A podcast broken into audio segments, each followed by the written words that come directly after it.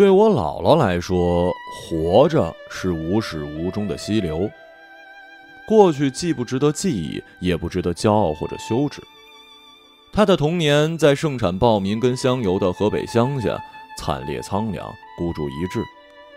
旱时黄土板结，涝时颗粒无收，春季没种的，冬季没烧的，只有枣子还种植。他照看家中几代的孩子，给他们在睡前翻来覆去的讲同一个故事：一头虎如何慢条斯理的从脚趾开始吃掉一个妇人，还用妇人的嗓音与那家的女儿说话。中风以后，他认不出我们，可是眼睛还是亮的。整天盯着窗台上的君子兰。我六七岁的时候，他用出奇严肃的神情对我说：“你记着，你姥姥的小名呢，叫小梅。”作为特殊的宠爱与信赖，他把通向少女时代唯一的咒语传给了我。隔壁那间屋子里，哭坐着跟他过了七十六年的男人。他们俩都忘了彼此还活着。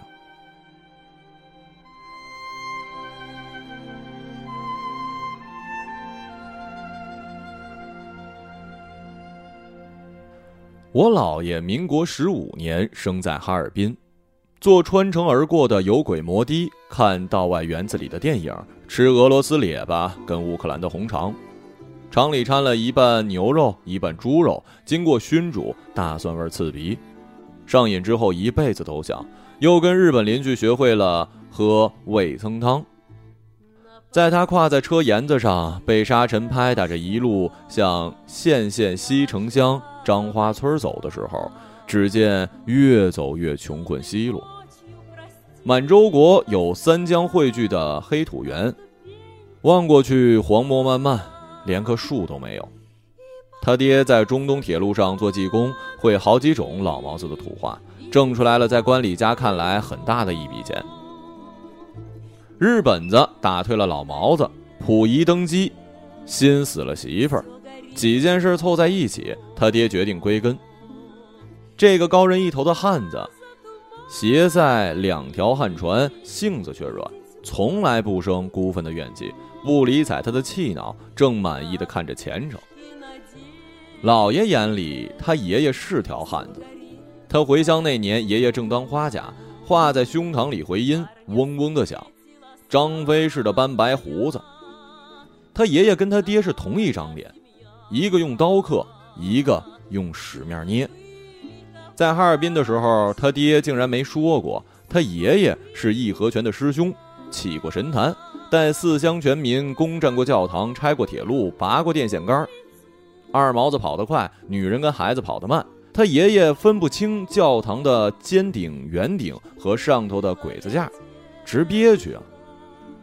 一路上没见着洋人，没剁到几个，一把推开手软的徒弟，把女人跟孩子推搡进坑。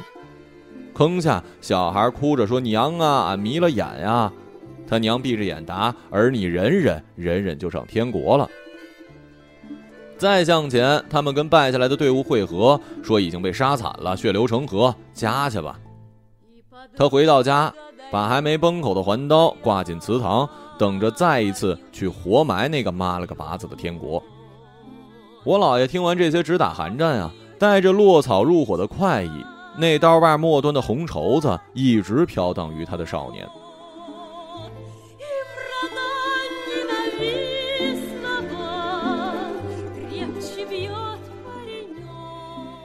他一直觉得自己的生日可骄傲了。二月初二，丙寅年，属虎。他弟弟生在中原大战，像个孤儿一样亡其生辰八字。他念过两年私塾，这两年就够他日后跳过诗词看《红楼梦》的大意了。坐在办公室里起草通知告示，画铁路运货表，写秀气的毛笔字。他以为失学是弟妹的过错，倒提着妹妹往墙上摔，连自己的死活也不在乎。他妹妹，我的姑姥姥，一辈子提起她都不由得发抖。除了年节跟他的生日，很少上门。他乐于规划自己的生日，六十跟七十那两次都活活的过了三天。他活到了九十二岁那年的二月二十二，忌日跟清明挨得近，可以少上一次坟。像他的做事啊，万事不求人。白氏先生说：“我查了，你们家连开车的三桌半吧，三桌也能坐下。”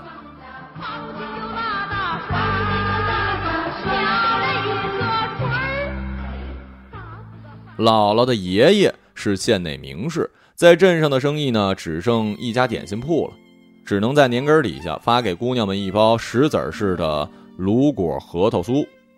后来连管账的都懒得敷衍这空壳一样的东西。他家的男人连他妹妹就剩下当游击队这条路了，因为同村的仇家已经投靠了另一头。那几间破瓦寒窑的屋子，耗子在房梁上热闹的打架。偶尔有条吃的肥胖的蛇吧嗒一声掉下来，迷迷糊糊的趴在地上半天不动。蛇是神物，只能等它自己爬。得罪了它，它会翻过来逼你数它肚子上的脚。他亲眼看过蛇是有脚的，比蜈蚣还多呢。他还要防备阴险的蝎子，他们悄悄地顺着背阴处钻到炕上，蛰得人哭爹喊娘，有的能毒死一条壮汉呢。入了冬，天没黑，他们被饿着肚子赶到了炕上硬睡。炕洞里冰凉啊，身上搭着一条薄薄的夹棉，朦胧中数着房顶上跑来跑去的八路跟远处稀稀落落的枪声。他们见过日本兵，八路走了，他们准来。由汉奸引进村，翻不到粮食呢，汉奸就教他们到磨盘压着的汉井下面去找。他们蹲在灶台上往锅里拉屎，用压箱底的金裤子擦屁股。日本人走了，八路又来了。这些在白日里无影无踪的人，为了方便而拆了他们家的墙，揭了他们全村的瓦，发明出一套复杂的敲门声，还勒死吃掉了他的那条叫喜子的狗。那狗没吃过肉，没吃饱过，跟他一样。有柴烧的冬夜跟没柴烧的冬夜交替，直到它长到了十七，被两只唢呐跟几滴眼泪送着，翻过岗子去了。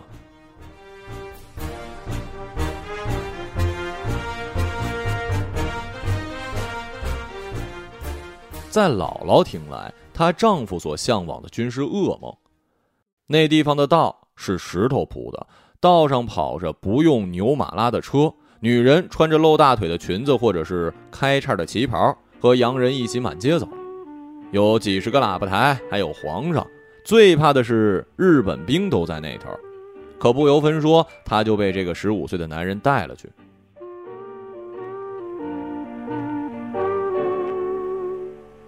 我等着你回来，我等着。哈尔滨沿江市而建，不顺南北，没有中轴。被铁路切作三段，成一个品字。火车进城最先到三棵树，沿途泥草房跟坟地不绝，其间有热闹的集市和妓院烟馆。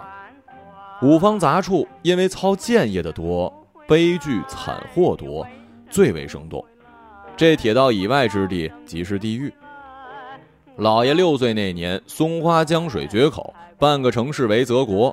挖出的房顶冒几个泡，就陷进了漩涡，房顶的呼喊声便消失在了白烟里。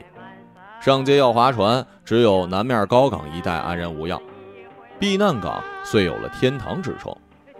南港是日光城，在夏天的白夜里光怪陆离，流亡白俄最后的高贵，犹太人的聪慧，均倾注于其间。港上有驰名远东的商场、教堂跟戏院，港上街巷蜿蜒。便道上排着石头花坛、木头长椅、带彩色玻璃灯罩的路灯。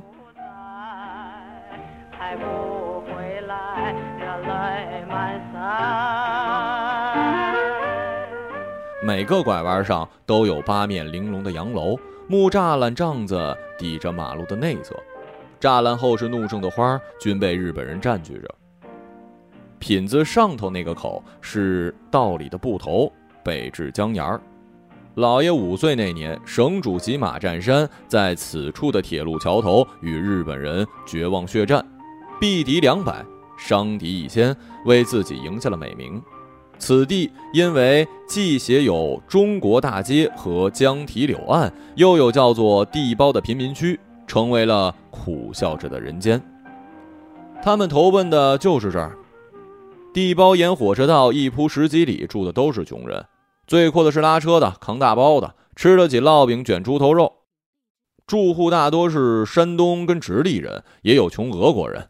房子矮的是他们俩住的窝棚，一半修在地下，叫地印子，地面上半人多高吧。到了冬天省些柴火。高的是官里家样式的带级瓦房，最阔的是房东那种红砖灰瓦的三合院。房东正是西城乡人，他们认作叔。姥姥到了这儿，看着鸡笼一样的棚户，心里既发满，听到的全是乡音又踏实。虽然担心着火，也不想再踏出去一步了。老爷体格没长成，也不肯卖苦力。他当年本可以不回老家。他爹在蒙兄弟的矿上给他找了一个记账的活他一直指责他爹未回关里娶娘们儿，欲把前房儿子送下井以绝后患。他去电车上摇铃卖票，电车从南港秋林商场下来，绕过制高点的大转盘上的木头教堂，穿过首饰匣子般秀气的火车站，从地段街进到了道里的富人区。他过去就在那儿住。看见不由得伤感，隔一站就是花丛密密匝匝的公园了，再隔一站呢是褐色石头的银行大楼。一路叮叮当当的走到了江畔，停下，调个方向，用推着的车头来拉，向回开。一路的警官跟乘客皆很体面。他早起换上制服跟帽子，斜挎着皮兜子跟票夹。跨过地包的羊沟，拉起身，听到车轮子碾着铁轨，利索的在脚蹬板上跳上跳下，来来回回于这些景致之间，已经心满意足了。他是这条线上最漂亮干练的小伙子，报站的声音就像是在唱歌。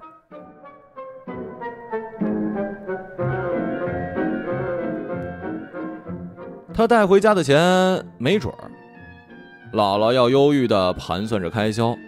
在家时，他没管过家，一到哈尔滨就学会了经营穷日子。他们俩衣服干干净净，补丁都藏在暗处。对他而言，最好的局势就是月月剩下五毛。有这五毛呢，就像窗户上糊的那一层高丽纸，挡不了寒，但落一宽慰。老爷补贴家用的办法是偷。邻居大多是乡亲投奔乡亲，重血脉跟名声。看不上偷鸡摸狗的闲人，可是拿日本军列上的东西不算道德有亏。他本来就贼大胆，跟另外几个接应着呢，爬上靠镇的火车偷大米跟煤，撅树枝做弹弓，打日本人的军歌吃。姥姥看的是心惊胆战，姥爷却觉得只是游戏。在怀我大舅的时候，姥爷终于让日本人给抓了。起初以为他心浮爱俏，跟个女人跑了。包地这地方，年轻男人成年累月熬着见不到头的穷日子，一于扔下几张嘴，跟一萍水相逢的女人去图一时痛快。有的几年后闷声闷气的回来，对着已经挺大的儿女跟老了许多的女人哭闹一场，接着过。旁人还说是好事呢，好比薛平贵、王宝钏。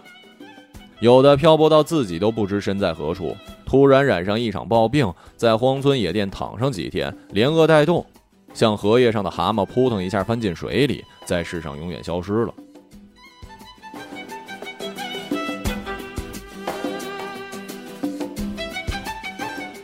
得到他是被抓进宪兵队的信儿，姥姥不再瞎猜了。又想来那年的火车跑得何其快，那么快的火车从老家跑到这儿也得三天两宿。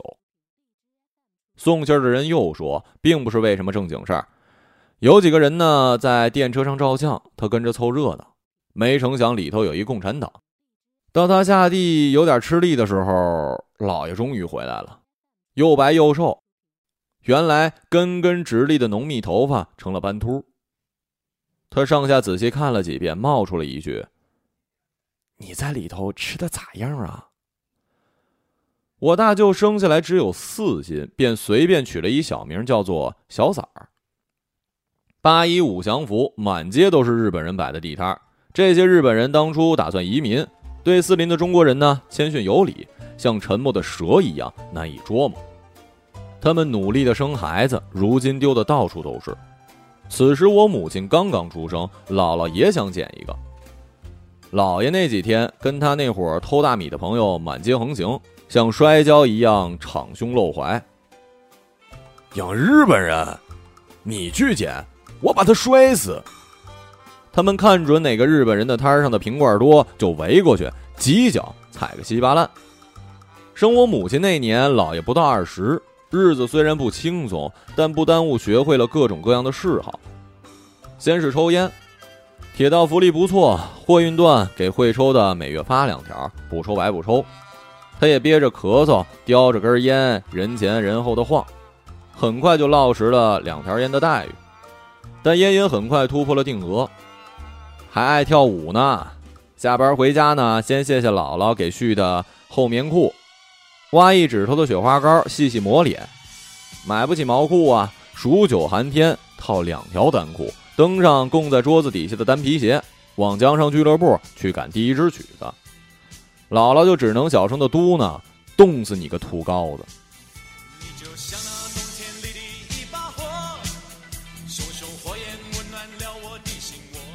高兴的时候，领着全家坐出租马车去看戏，去照相。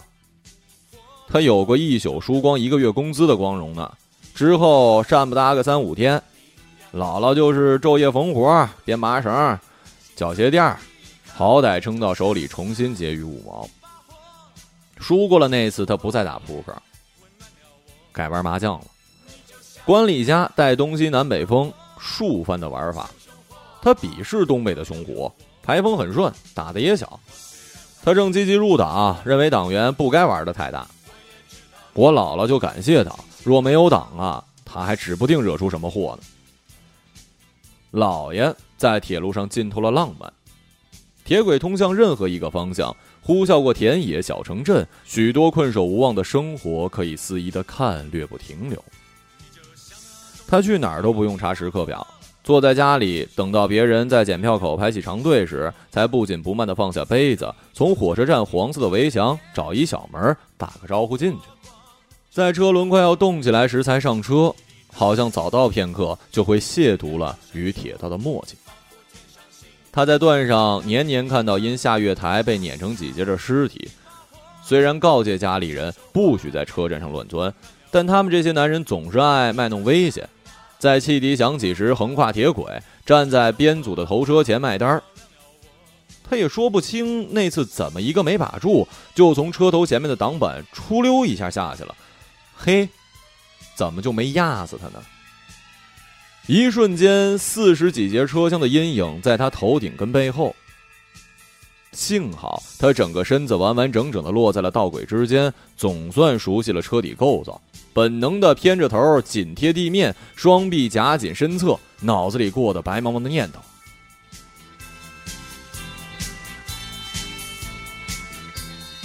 他一辈子没服过谁，贴着后脑勺的隆隆声终于给他教训了。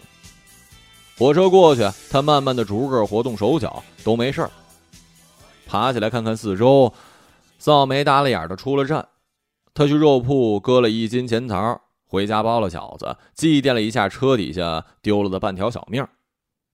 这件事事隔多年，他才好意思讲呢。后来呢，迷上了钓鱼。钓鱼是好事儿啊！那时的松花江鱼特别多，江轮上常见一人高的狗鱼棒子在水面倒立。他周六下班背起皮兜子就走，礼拜天半夜带着一身的腥味开门进来，把皮兜子蹲在地上，抹完手脸，钻进已经铺好的被褥睡觉，刘姥姥跟我母亲收拾。他们逐渐盼望那皮兜子能轻一点，回回少说十来斤，多的时候上百条。鲶鱼、草根儿、鲫鱼、莲子，最讨厌还有三寸来长的嘎牙子跟斑黄，扎手。困劲儿上来，不知是还在收拾鱼，还是梦见收拾鱼呢。连捅开炉子，把成案板的鱼推进铁锅，一直咕嘟到连汤带天都发白了。这一大锅上顿下顿，连左邻右舍一起吃到礼拜三。春夏钓鱼，秋冬射猎。他那杆双筒猎枪是东欧进口的，枣红木托，沉重油亮，两侧嵌着漂亮的白铜雕花，像童话里的。平日枪托套着皮套锁在大衣柜，枪管跟罐头瓶里的铁沙子、炒过的火药放在床底下。这枪当年可是比一辆永久贵，是全家几年的积蓄。姥姥那么软和的性子也是暴怒了，磨叨了一年呢。此时老爷像是聋了，温柔的擦枪，随意的跳上北去或者是西去的慢车，去大兴安岭打野兔子、打狍子，三江平原的野鸭子，还猎过小野猪呢。后来发现是长出了獠牙的家猪。你姥爷一辈子糟蹋过那么多性命，他怎么就没遭报应呢？啊，这是我姥姥的原话。她晾晒过成千上百张兔子皮、狍子皮，并没派上过什么用。斩获最多的时候，我妈领着成群的朋友回家吃熏兔子。他打猎打到了六十级，眼睛被雪晃得落下了毛病。年三十晚上，装上空弹，背上子弹夹。向着星空放几枪。九零年，派出所把他的枪暂时保管，留下了一张收条。他从此就老了一截儿。此外，各种正经活计，他也是看一眼就会。没拜师学过木匠，借来奔凿斧锯，就打了一家子的家具。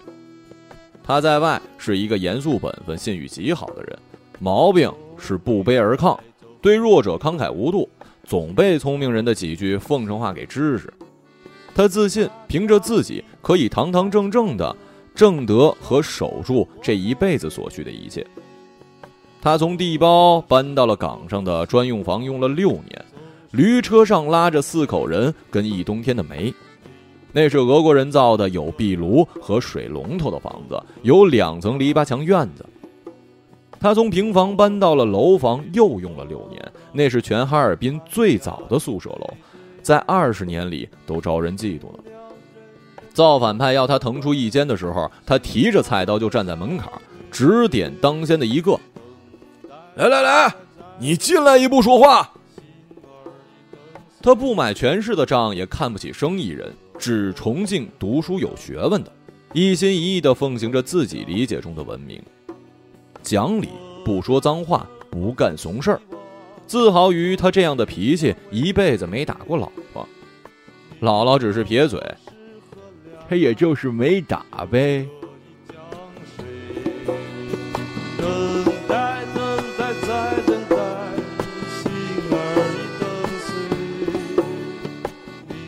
他青壮时最看不上老年人，嘲笑他爹尿频、邋遢，跟老朽的气味。姥姥现在给他洗成盆的衬裤，如今你一样没落下，你还不如他呢。你，他就把目光、听力跟注意力一切朝向电视。老虎没牙了呀！这样的衰老之后，又经过了十年的更加衰老，在无法维系的自理时，终于连自尊也卸下，忘尽了一切人事。别人听到他的年纪，都用赞美的语气说：“这个岁数可是什么都经历过了。”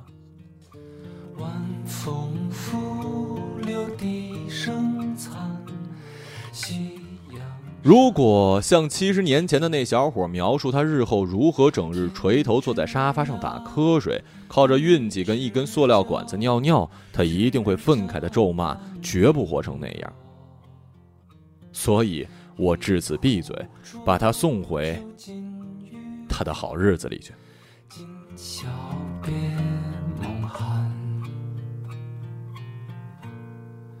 金千缕，酒一杯，声声离滴催。问君此去几时还？来时莫徘徊。天之涯，地之角，